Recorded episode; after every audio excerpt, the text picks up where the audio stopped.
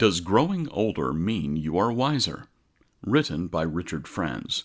Read by Shane Browning. Are we guaranteed to be wiser and more mature in 10 or 15 years than we are today?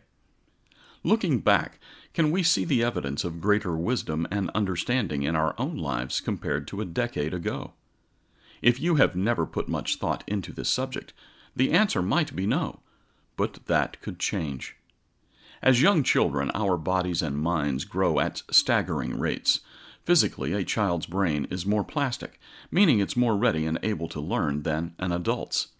There is good reason for this, since everything infants and toddlers encounter is new, so it makes sense that children would gain knowledge and understanding about the world as they grow.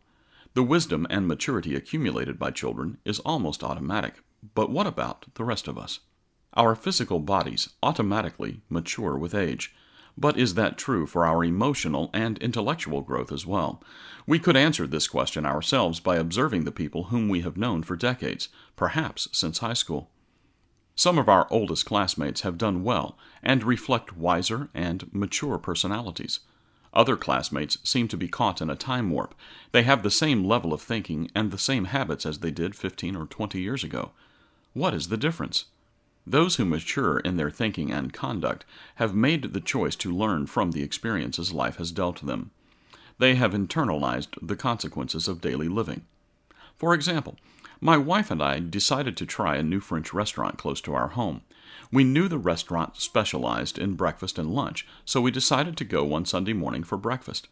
When we pulled into the parking lot at 7:30 a.m., we quickly noticed the parking lot was empty and the restaurant was closed. We were understandably perplexed. There were two directions our conduct and thinking could have taken us at this point. One would have been to get mad and leave a nasty note on the door of the restaurant questioning the establishment's priorities.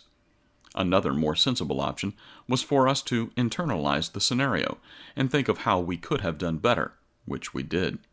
We agreed that it would have been prudent to inquire earlier in the week about their specific hours and days of operation.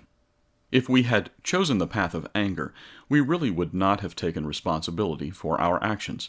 We would instead have blamed the restaurant and not learned anything that would benefit us in the future. We would have experienced zero growth intellectually or in maturity. However, by internalizing the event, taking personal responsibility for our actions, we gained more knowledge and wisdom that could be applied to the next episode. By making ourselves accountable for the experience, we were able to sharpen the edge of our wisdom and grow a little more toward full maturity.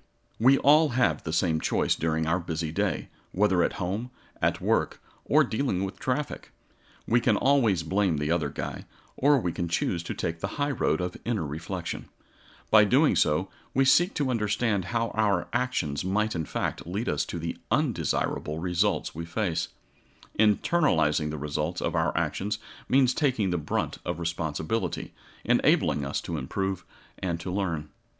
This principle is reflected throughout your Holy Bible and succinctly stated by the Apostle Peter, who tells us to, quote, grow in the grace and knowledge, unquote, of Jesus Christ, and to add self control, knowledge, and virtue to our list of desirable traits.